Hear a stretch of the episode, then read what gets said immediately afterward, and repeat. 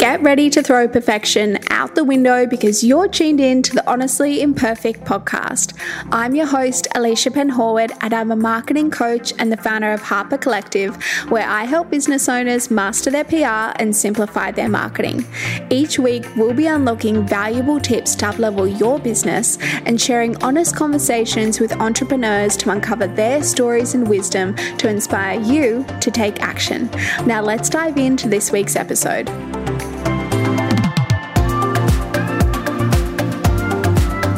Welcome to the Honestly Imperfect podcast. I'm your host, Alicia Penhorward, and I am so excited to have you here. This podcast has been a little while in the making, and to be honest, the one thing standing in the way was my own perfectionism.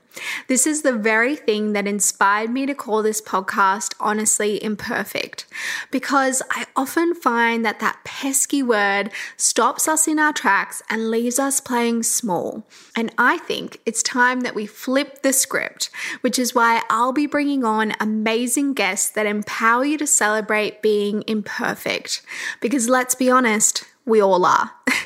I want you to walk away from each episode feeling refueled and ready to take action towards showing up as the highest version of you. To kick things off, I thought it would be fun to introduce myself with three fast facts so that you can get to know me a little bit better before we start jamming on all of the awesome episodes to come.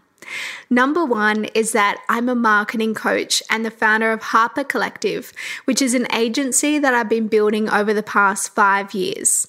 Through my work, I help business owners amplify their message through P R and grow a connected community around their brand through meaningful content and strategy.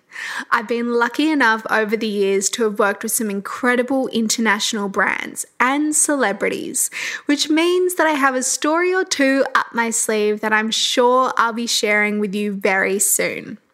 Fact number two is that I have a rescue cat called Fig and a border collie puppy called Harlow, who is brilliant at reminding me when it's time to close the laptop and get outside for a play at the park.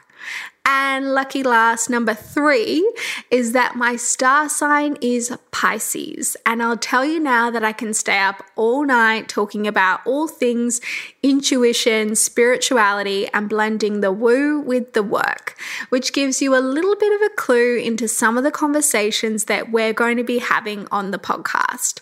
So stay tuned for our upcoming episodes because we'll be getting real and honest with incredible entrepreneurs and thought leaders to give you the the support and wisdom that you need to enhance all aspects of your life. Plus, I'll be jumping in to share marketing tips and tricks to help you take inspired action towards growing your business and gaining back your clarity.